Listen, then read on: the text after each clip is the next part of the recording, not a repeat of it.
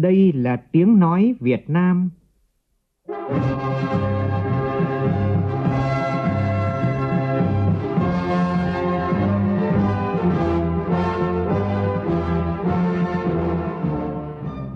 là tiếng nói Việt Nam, phát thanh từ Hà Nội, thủ đô nước Cộng hòa xã hội chủ nghĩa Việt Nam.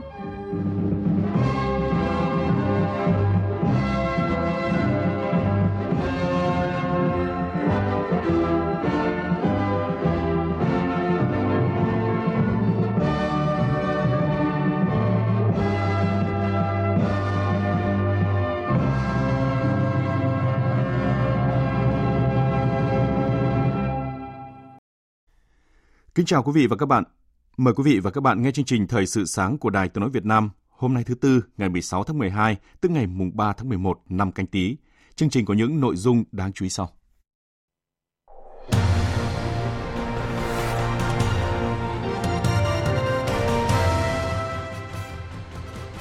Thủ tướng Chính phủ yêu cầu làm rõ thông tin bê tông hóa các điểm du lịch, không để các khách sạn, nhà hàng, resort tư hữu hóa các di sản.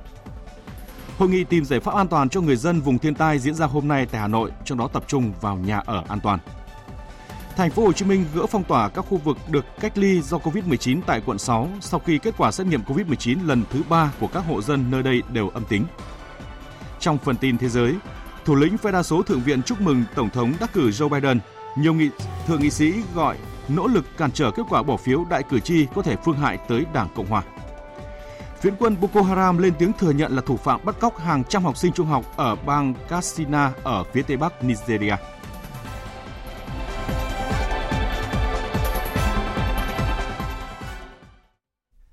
Bây giờ là nội dung chi tiết. Hôm nay hội nghị lần thứ 14 Ban chấp hành Trung ương Đảng khóa 12 bước sang ngày làm việc thứ ba. Trong ngày làm việc hôm qua, hội nghị đã thảo luận dự thảo báo cáo chính trị trình Đại hội đại biểu toàn quốc lần thứ 13 của Đảng, dự thảo báo cáo tổng kết thực hiện chiến lược phát triển kinh tế xã hội 10 năm 2011-2020, xây dựng chiến lược phát triển kinh tế xã hội 10 năm 2021-2030, dự thảo báo cáo đánh giá kết quả thực hiện nhiệm vụ phát triển kinh tế xã hội 5 năm 2016-2020 và phương hướng nhiệm vụ phát triển kinh tế xã hội 5 năm 2021-2025 dự thảo báo cáo tổng kết công tác xây dựng Đảng và thi hành điều lệ Đảng của Ban chấp hành Trung ương khóa 12 tại Đại hội đại biểu toàn quốc lần thứ 13 của Đảng. Cũng trong ngày làm việc hôm qua, Ban chấp hành Trung ương Đảng thảo luận dự thảo báo cáo kiểm điểm sự lãnh đạo chỉ đạo của Ban chấp hành Trung ương Đảng khóa 12 tại Đại hội đại biểu toàn quốc lần thứ 13 của Đảng và báo cáo tổng kết thực hiện quy chế làm việc của Ban chấp hành Trung ương, Bộ Chính trị và Ban Bí thư khóa 12. Thủ tướng Chính phủ vừa giao Bộ Văn hóa, Thể thao và Du lịch chủ trì phối hợp với Bộ Xây dựng, Ủy ban nhân dân các tỉnh Lào Cai, Quảng Nam, Kiên Giang, Khánh Hòa và các cơ quan liên quan nghiên cứu thông tin báo chí nêu về việc bê tông hóa các điểm du lịch đang trở thành hội chứng. Theo Văn phòng Chính phủ, báo chí vừa qua có thông tin bê tông hóa các điểm du lịch đang trở thành hội chứng ở Sapa, Hội An, Phú Quốc, Nha Trang. Thủ tướng Chính phủ cho biết cách làm du lịch theo kiểu tư duy nhiệm kỳ, tầm nhìn ngắn hạn của ngành du lịch nói chung hiện nay không mang lại nhiều lợi ích cho cả xã hội cũng như kinh tế.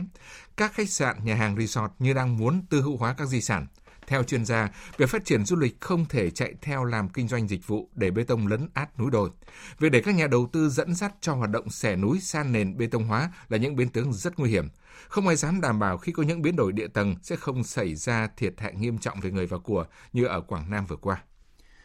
Tối qua tại Hà Nội đã diễn ra lễ trao tặng truy tặng cho 77 cá nhân danh hiệu nghệ sĩ nhân nhân dân, nghệ nhân ưu tú trong lĩnh vực thủ công mỹ nghệ. Đây là năm thứ hai lễ trao tặng được tổ chức trong khuôn khổ đề án phát triển thị trường trong nước gắn với cuộc vận động người Việt Nam ưu tiên dùng hàng Việt Nam giai đoạn 2014-2020 được Thủ tướng Chính phủ phê duyệt. Tin của phóng viên Việt Cường. Bộ Công Thương đã nhận được 92 hồ sơ của 15 hội đồng cấp tỉnh, thành phố trực thuộc Trung ương gửi đến Hội đồng chuyên ngành cấp bộ và Hội đồng cấp nhà nước đã đánh giá thực tế, bỏ phiếu lựa chọn, báo cáo, trình Thủ tướng Chính phủ xem xét, trình Chủ tịch nước quyết định phong tặng danh hiệu nghệ nhân nhân dân cho 4 cá nhân, truy tặng danh hiệu nghệ nhân nhân dân cho một cá nhân và phong tặng danh hiệu nghệ nhân ưu tú cho 72 cá nhân. Trao danh hiệu cho các nghệ nhân và phát biểu tại buổi lễ, Phó Chủ tịch nước Đặng Thị Ngọc Thịnh đề nghị Bộ Công Thương và các cơ quan có liên quan cần quan tâm triển khai sâu rộng và thiết thực các hoạt động hỗ trợ phát triển sản phẩm thủ công mỹ nghệ gắn với các chương trình quốc gia như khuyến công, xúc tiến thương mại, Cuộc vận động Người Việt Nam ưu tiên dùng hàng Việt Nam nhằm góp phần nâng cao hơn nữa thương hiệu, tiêu thụ, quảng bá sản phẩm ở các thị trường trong và ngoài nước. Qua đó cũng phát huy hơn nữa vai trò của các nghệ nhân nhân dân và nghệ nhân ưu tú trong việc gìn giữ, phát triển nghề thủ công mỹ nghệ truyền thống. Tôi mong rằng các nghệ nhân nhân dân, nghệ nhân ưu tú tiếp tục phát huy tài năng, trí tuệ, nghiên cứu đổi mới, sáng tạo nhiều hơn những sản phẩm tinh xảo, có giá trị nghệ thuật cao, đáp ứng tốt nhất nhu cầu thị trường, đóng góp nhiều hơn vào sự phát triển của ngành công thương nói riêng và của đất nước nói chung, đồng thời góp phần bảo tồn và phát huy các giá trị nghề thủ công mỹ nghệ truyền thống, truyền cảm hứng và trao truyền những nét tinh hoa và giá trị nghệ thuật cho thế hệ trẻ, gửi đi những thông điệp hòa bình, hữu nghị, giá trị văn hóa, lịch sử, mỹ thuật của đất nước con người Việt Nam đến với các nước trên thế giới. 300 tác phẩm ảnh và gần 60 bộ phim phóng sự tài liệu đặc sắc của các tác giả các nước ASEAN đã được giới thiệu tại triển lãm ảnh và phim phóng sự tài liệu trong cộng đồng ASEAN diễn ra tối qua tại tỉnh Bình Phước. Sự kiện nằm trong khuôn khổ chương trình hành động của chính phủ giai đoạn 2017-2020 về tuyên truyền quảng bá ASEAN, sự hình thành của cộng đồng ASEAN và các lợi ích do cộng đồng mang lại. Tin của Thiên Lý, phóng viên thường trú tại thành phố Hồ Chí Minh. Đa số tác phẩm trưng bày tại triển lãm đã đạt giải tại các kỳ liên hoan quốc tế ảnh và phim phóng sự tài liệu do Bộ Thông tin và Truyền thông tổ chức những năm gần đây với những thông tin phong phú đa chiều về cộng đồng ASEAN. Triển lãm mang đến cho công chúng cái nhìn gần gũi chân thực về hiểu biết hơn về phong tục tập quán đời sống xã hội và những vấn đề đang nảy sinh trong khu vực. Qua đó, giúp cho nhân dân các nước tăng cường hiểu biết lẫn nhau, chung tay xây dựng một cộng đồng ASEAN đoàn kết hữu nghị, hợp tác và phát triển. Triển lãm kéo dài đến hết ngày 17 tháng 12. Sau đó, toàn bộ ảnh và phim phóng sự tài liệu sẽ được trao tặng tỉnh Bình Phước để tiếp tục tuyên truyền quảng bá về cộng đồng ASEAN. Chương trình Thời sự sáng tiếp tục với các tin quan trọng khác.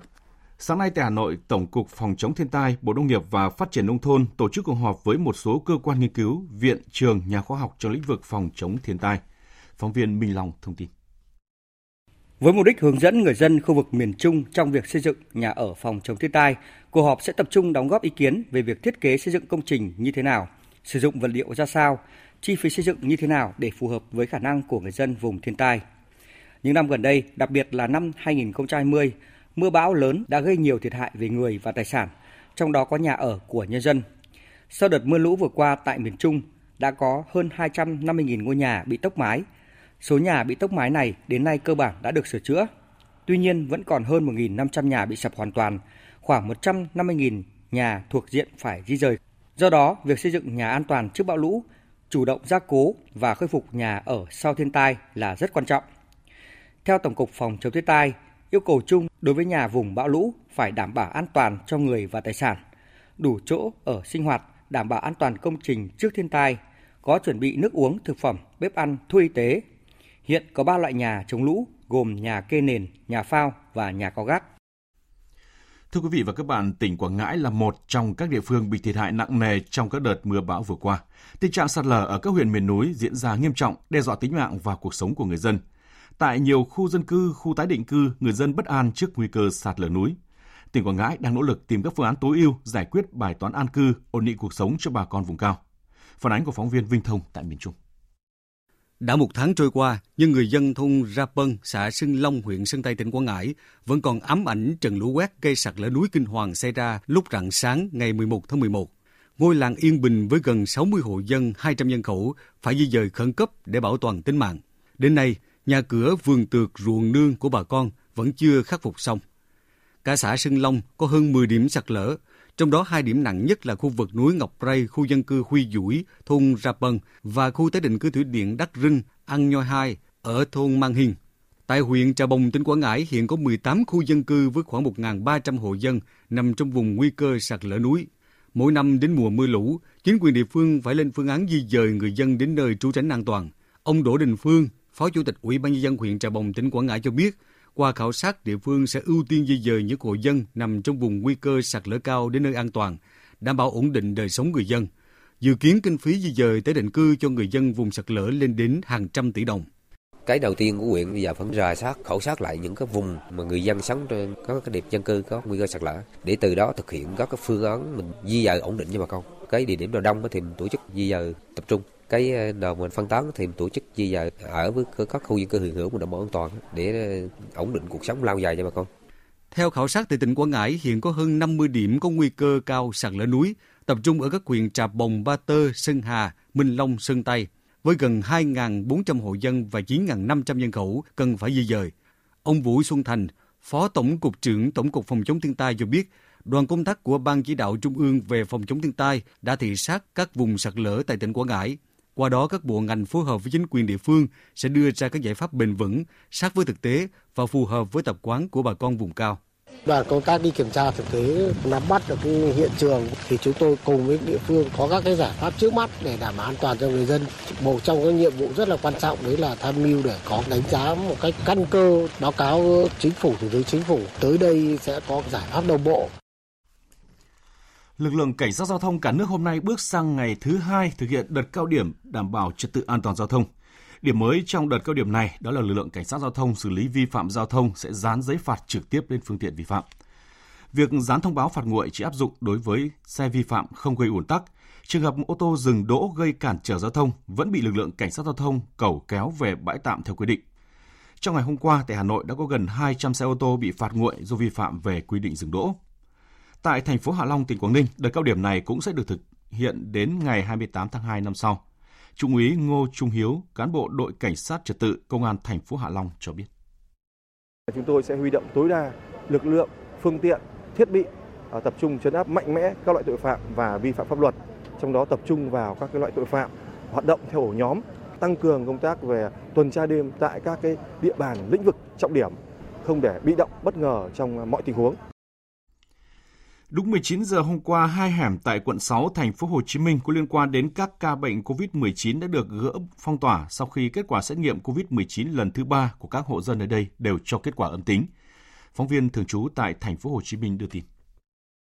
Sau 15 ngày cách ly y tế do liên quan đến các ca bệnh COVID-19, các khu vực được phong tỏa trên địa bàn quận 6 thành phố Hồ Chí Minh đã được gỡ bỏ cách ly. Đó là toàn bộ các hộ từ đầu hẻm 106 Bình Tiên đến số nhà 97 trên 16 trên 2 Phạm Phú Thứ, phường 3, quận 6, gồm 52 căn nhà. Toàn bộ các hộ từ đầu lô E Lò Gốm và hẻm lô C Phạm Văn Chí, phường 7, quận 6, gồm 92 căn nhà và 4 căn nhà từ số 16 đến số 24 đường Hoàng Lê Kha, phường 9, quận 6. Theo quyết định của Ủy ban dân quận 6 về việc chấm dứt cách ly y tế, 338 mẫu xét nghiệm tại phường 7 và 197 mẫu xét nghiệm tại phường 3 quận 6 đã cho kết quả âm tính. Ông Đỗ Văn Bé Thắng, Phó Chủ tịch Ủy ban dân phường 7 quận 6 cho biết, toàn bộ các khu vực trên đã được phun khử khuẩn để đảm bảo an toàn sau khi gỡ phong tỏa. Ủy ban dân phường là tiếp tục là vận động người dân chấp hành và thực hiện tốt cái việc phòng chống dịch, thường xuyên là kiểm tra nhắc nhở người dân à, từ đây đến khi mà dịch mà trên địa bàn thành phố Hồ Chí Minh ổn định. Trước đó 18 giờ ngày 30 tháng 11, phường 3 và phường 7 quận 6 đã tiến hành phong tỏa 3 khu vực do có 3 ca bệnh COVID-19 là các bệnh nhân 1.347, 1.348 và 1.349. Hai phường đã huy động lực lượng cán bộ công chức để túc trực tại khu vực cách ly để đảm bảo an toàn phòng chống dịch bệnh và hỗ trợ người dân địa phương. Thưa quý vị và các bạn, hầu khắp các tỉnh thành miền Bắc hôm nay bước sang ngày thứ hai của đợt rét đậm rét hại đầu tiên trong mùa đông năm nay. Do chịu ảnh hưởng trực tiếp từ đợt không khí lạnh, các tỉnh khu vực miền núi phía đông bắc như là Cao Bằng, Lạng Sơn, Bắc Cạn, Quảng Ninh, nhiều nơi đã có mưa, vùng núi rét hại gây ảnh hưởng đến đàn vật nuôi trên địa bàn. Chính quyền các địa phương và người dân nơi đây đang triển khai nhiều giải pháp để bảo vệ sức khỏe cho người và vật nuôi. Ghi nhận của nhóm phóng viên thường trú tại khu vực Đông Bắc. Bắc Cạn và Cao Bằng hiện có gần 300.000 con gia súc các loại. Những năm qua, tình trạng trâu bò chết rét đã giảm do người dân chủ động tích trữ rơm, cỏ, che chắn chuồng trại, hạn chế tràn thả rông khi trời mưa lạnh và có các nguồn thức ăn bổ sung. Tại huyện vùng cao Bắc Nạm, tỉnh Bắc Cạn, hiện nay tổng đàn đại gia súc trên địa bàn huyện có gần 15.000 con. Đặc biệt, huyện có 3 chợ buôn bán châu bò họp thường xuyên ở các xã Nghiên Loan, Công Bằng và Bộc Bố. Trong đó, chợ bò Nghiên Loan là một trong những chợ buôn bán đại gia súc lớn ở khu vực các tỉnh miền núi phía Bắc. Việc tuyên truyền phát triển tổng đàn đã và đang được các cấp chính quyền huyện Bắc Nạm đặc biệt quan tâm, trong đó có vấn đề phòng chống đói rét cho châu bò. Ông Nguyễn Đình Điệp, Chủ tịch Ủy ban Nhân dân huyện Bắc Nạm, tỉnh Bắc Cạn cho biết đã tăng cường xuống các địa phương, các xã đi cơ sở để thăm nắm và tuyên truyền chỉ đạo bà con nhân dân trong công tác ờ, phòng chống đói rét cho cây trồng vật nuôi, đặc biệt là đối với đàn vật nuôi trên địa bàn huyện tập trung vào việc che chắn chuồng trại đảm bảo ờ, cho châu bò không khỏi phải bị ờ, đói rét. Dự báo những ngày tới xuất hiện băng giá, các ngành chức năng của tỉnh Lạng Sơn đã chỉ đạo thành lập đoàn kiểm tra, tuyên truyền, hướng dẫn tăng cường dự báo, thường xuyên cập nhật diễn biến gió mùa đông bắc, rét đậm, rét hại và thông tin cho người dân, nhất là vùng núi cao, tăng cường phòng chống dịch bệnh, đói rét cho vật nuôi. Tỉnh Quảng Ninh đã thành lập các đoàn kiểm tra công tác phòng chống đói rét cho đàn gia súc, gia cầm tại các thôn bản của huyện vùng cao Ba Chẽ, đồng thời thống kê số lượng chuồng tạm, số hộ chăn thả rông gia súc không có chuồng nuôi nhốt để có biện pháp phòng chống rét hiệu quả. Ông Trần Xuân Đông, Chỉ cục trưởng Chỉ cục chăn nuôi và thú y tỉnh Quảng Ninh khuyến cáo. Phải rất khẩn trương ra cố lại chuồng trại khô giáo phải kín không được gió lùa. Thứ hai là tập trung vào chăm sóc cho gia súc gia cầm ăn uống đủ chất đủ lượng về mặt dinh dưỡng. Những ngày rét đậm rét hại và những ngày mưa thì tuyệt đối không chăn nuôi gia súc mà lùa về các cái uh, khu vực chuồng trại ấm vậy thì không sử dụng gia súc để thực hiện cái lao tác cày kéo trong những ngày giá rét này để đảm bảo sức khỏe cho vật nuôi còn bây giờ, biên tập viên Nguyễn Kiên sẽ thông tin nhanh tới quý vị và các bạn về tình hình thời tiết các khu vực trên cả nước ngày hôm nay. Theo dự báo thì hôm nay ở Bắc Bộ, trong đó có thủ đô Hà Nội và Bắc Trung Bộ tiếp tục chìm trong giá rét, một số nơi còn có mưa nhỏ khiến cảm giác rét buốt càng rõ rệt hơn. Khi nhiệt độ lúc này phổ biến chỉ khoảng 12 đến 15 độ, vùng núi cao dưới 10 độ. Đến trưa và chiều nền nhiệt cũng chỉ tăng vài độ, cao nhất là 18 độ, riêng khu Tây Bắc là 24 độ. Và với nền nhiệt độ thấp như vậy thì nếu phải ra ngoài, quý vị nhớ cần mặc áo ấm kín cổ, đeo khẩu trang, đi găng tay để tránh gió rét. Ngoài các biện pháp vừa nêu, để giữ gìn sức khỏe, quý vị cũng cần tăng sức đề kháng cho cơ thể, nhất là người già và trẻ nhỏ, bằng cách ăn uống đầy đủ chất dinh dưỡng, không tắm lâu và hạn chế tập thể dục buổi sáng sớm hoặc tối muộn. Cần lưu ý nữa là ở khu vực Trung Bộ, vì theo dự báo ngày hôm nay có mưa, mưa vừa có nơi mưa to và rông, gió Đông Bắc cấp 3, cấp 4, có thể có nơi gió giật mạnh trên cấp 6. Tây Nguyên cũng có nền nhiệt khá thấp vào buổi sáng, chỉ trong khoảng 22 đến 24 độ, trưa chiều tăng lên 25 đến 28 độ. Khu vực Nam Bộ vẫn là nơi có nền nhiệt cao nhất cả nước, trưa và đầu giờ chiều từ 30 đến 33 độ, chiều tối dự báo có thể có mưa rào và rông vài nơi.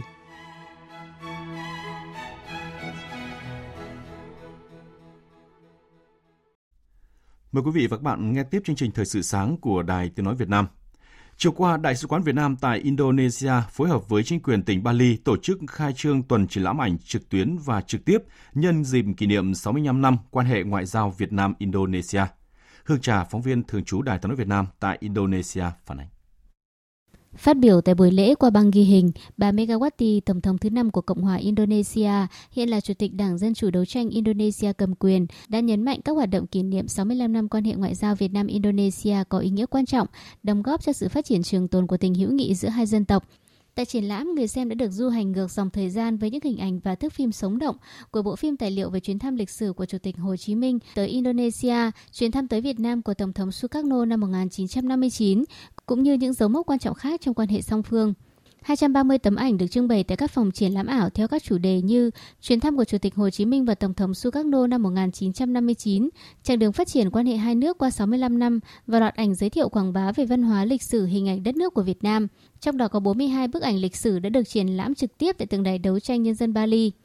Triển lãm ảnh tại Bali nằm trong chuỗi sự kiện do Đại sứ quán Việt Nam tại Jakarta tổ chức nhân dịp kỷ niệm 65 năm ngày hai nước thiết lập quan hệ ngoại giao giữa Việt Nam và Indonesia, bao gồm cuộc thi thiết kế logo, hội thảo về du lịch thương mại đầu tư, đối thoại phát thanh tương tác trên đài phát thanh Indonesia và đài tiếng nói Việt Nam, triển lãm ảnh tại Yogyakarta, Bali và chiếu phim tư liệu lịch sử về 65 năm quan hệ ngoại giao Việt Nam Indonesia trên đài truyền hình quốc gia Indonesia. Lãnh đạo đa số tại Thượng viện Thượng nghị sĩ Cộng hòa Mitch McConnell ngày 15 tháng 12 đã lần đầu tiên lên tiếng chúc mừng liên danh Biden-Harris về chiến thắng trong cuộc bầu cử vừa qua. Phạm Huân, phóng viên Đài tiếng nói Việt Nam thường trú tại Mỹ đưa tin. Sau khi cử tri đoàn bỏ phiếu với chiến thắng dành cho ông Biden, nhiều thành viên cấp cao Đảng Cộng hòa và đồng minh thân cận của đương kim Tổng thống Donald Trump đã lên tiếng coi ông Biden là Tổng thống đắc cử. Lãnh đạo đa số tại Thượng viện, Thượng nghị sĩ Mitch McConnell ngày 15 tháng 12 cho biết sau cuộc bỏ phiếu của các đại cử tri, nước Mỹ đã chính thức bầu ra một tổng thống và một phó tổng thống đắc cử.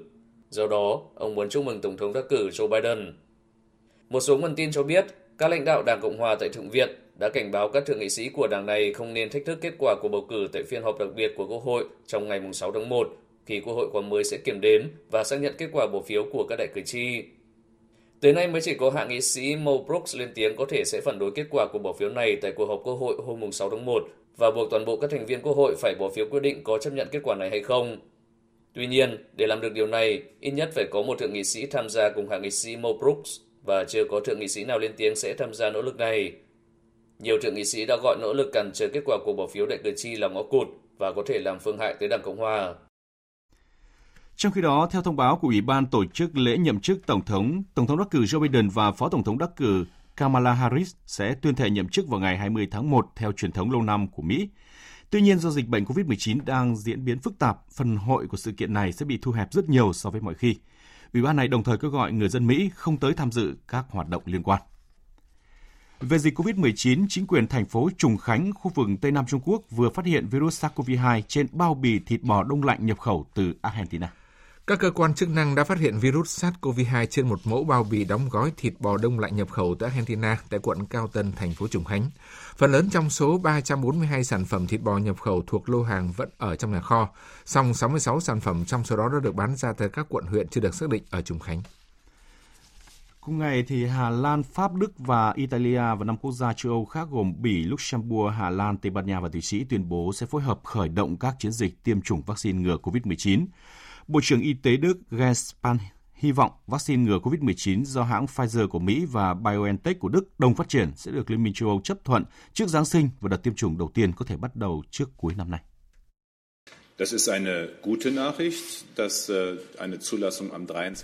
Mặc dù chúng tôi muốn đánh giá kỹ lưỡng và thông qua quy trình kiểm soát thường xuyên với vaccine ngừa COVID-19, nhưng chúng tôi cũng muốn việc phê chuẩn phải diễn ra nhanh chóng. Phía Đức đang hỗ trợ các nhà chức trách châu Âu nhằm đảm bảo việc phê duyệt vaccine ngừa COVID-19 trước Giáng sinh. Ở Đức, chúng tôi muốn bắt đầu tiêm chủng vào cuối năm, hay đúng hơn là trước khi kết thúc năm. Ngoài vaccine ngừa COVID-19 của Pfizer và BioNTech đang được tiêm ngừa trong các bệnh viện tại Mỹ, thì một loại vaccine nữa do tập đoàn dược phẩm Moderna của Mỹ sản xuất dự kiến có thể được cấp phép trong tuần này để thực hiện lời hứa tiêm chủng cho 20 triệu dân Mỹ trong tháng này. Cơ quan quản lý thực phẩm và dược phẩm Mỹ trong một báo cáo ngắn cho biết hai liều vaccine của Moderna có hiệu quả cao trong việc ngăn ngừa nhiễm COVID-19 và không gặp vấn đề cụ thể nào về mặt an toàn đối với người trên 18 tuổi. Trước đó, thử nghiệm lâm sàng đối với 30 tình, 30.000 tình nguyện viên cho thấy vaccine của Moderna có hiệu quả phòng ngừa tới 94,1%. Nếu được thông qua, đây sẽ là vaccine COVID-19 thứ hai được cơ quan quản lý thực phẩm và dược phẩm Mỹ xem xét cấp phép. Và thông tin cuối cùng, thông tin quốc tế cuối cùng trong chương trình thời sự sáng nay đó là phiến quân Boko Haram đã lên tiếng thừa nhận là thủ phạm bắt cóc hàng trăm học sinh trung học ở bang Katsina, phía tây bắc Nigeria. Theo báo cáo của chính quyền địa phương, thủ lĩnh của lực lượng phiến quân Boko Haram đã gửi tin nhắn thoại thừa nhận đứng sau vụ việc. Hiện chính phủ Nigeria đang thương lượng với những đối tượng bắt cóc 333 học sinh tại trường trung học khoa học chính phủ tại Kankara, bang Katsina tối qua 11 tháng 12 vừa qua tối hôm 11 tháng 12 vừa qua. Việc bắt cóc đòi tiền chuộc là hiện tượng thường xuyên xảy ra tại Nigeria, trong đó các trường học ở khu vực bang Kashmir trở thành mục tiêu của những đối tượng cướp có vũ trang. Tiếp tục chương trình là các tin tức thể thao.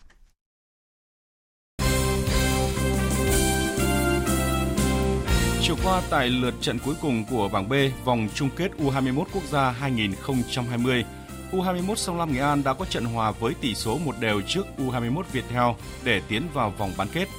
Ở cặp đấu còn lại, U21 Phú Hiến đánh bại U21 Long An đến 4 bàn không gỡ.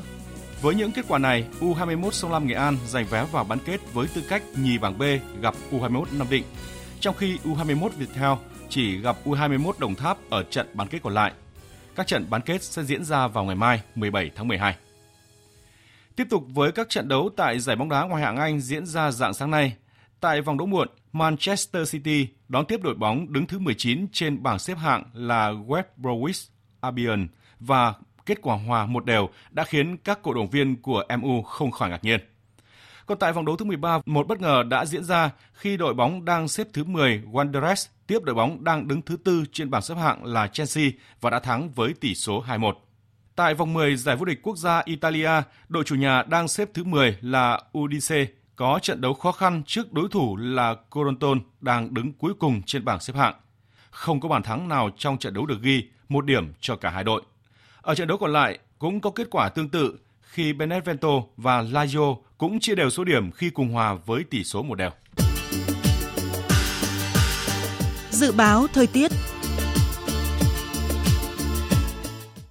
Trung tâm Dự báo Khí tượng Thủy văn Quốc gia cho biết do ảnh hưởng của khối không khí lạnh có cường độ mạnh nên ở phía Đông Bắc Bộ trong sáng hôm nay có mưa nhỏ rải rác. Ở Bắc và Trung Trung Bộ có mưa, có nơi mưa vừa mưa to. Khu vực Bắc Bộ và Bắc Trung Bộ trời rét đậm, vùng núi rét hại với nhiệt độ thấp nhất từ 10 đến 13 độ, vùng núi ban đêm và sáng sớm chỉ từ 7 đến 10 độ, vùng núi cao có nơi dưới 5 độ và có khả năng xảy ra băng giá.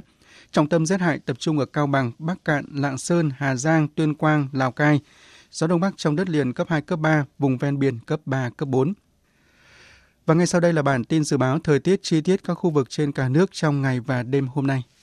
Phía Tây Bắc Bộ có mưa vài nơi gió nhẹ, trời rét đậm có nơi rét hại. Riêng Điện Biên Lai Châu đêm và sáng trời rét, nhiệt độ từ 12 đến 18 độ, riêng khu Tây Bắc từ 21 đến 24 độ, có nơi trên 26 độ. Phía Đông Bắc Bộ sáng có mưa nhỏ rải rác, sau có mưa vài nơi, gió Đông Bắc cấp 2 cấp 3, trời rét đậm, vùng núi rét hại. Nhiệt độ từ 10 đến 16 độ, vùng núi từ 7 đến 10 độ, vùng núi cao có nơi dưới 5 độ. Các tỉnh từ Thanh Hóa đến Thừa Thiên Huế có mưa, phía Nam có mưa vừa, có nơi mưa to, gió Bắc đến Tây Bắc cấp 2, cấp 3, vùng ven biển cấp 4, trời rét, phía Bắc trời rét đậm. Nhiệt độ phía Bắc từ 12 đến 18 độ, nhiệt độ phía Nam từ 19 đến 22 độ, có nơi trên 23 độ. Các tỉnh ven biển từ Đà Nẵng đến Bình Thuận có mưa, mưa vừa, có nơi mưa to. Riêng Ninh Thuận, Bình Thuận có mây, có mưa rào vài nơi, gió Đông Bắc cấp 3, cấp 4. Có thể có nơi có gió giật mạnh trên cấp 6. Nhiệt độ từ 22 đến 28 độ, phía Nam từ 28 đến 31 độ. Khu vực Tây Nguyên có mưa rào và rông vài nơi, gió Đông Bắc cấp 2, cấp 3, nhiệt độ từ 18 đến 28 độ. Nam Bộ có mưa rào và rông vài nơi, gió Đông Bắc cấp 2, cấp 3. Trong cơn rông có khả năng xảy ra lốc xét và gió giật mạnh, nhiệt độ từ 23 đến 33 độ. Khu vực Hà Nội, sáng có mưa nhỏ rải rác, sau có mưa vài nơi, gió Đông Bắc cấp 3, trời rét đậm, nhiệt độ từ 11 đến 16 độ. Dự báo thời tiết biển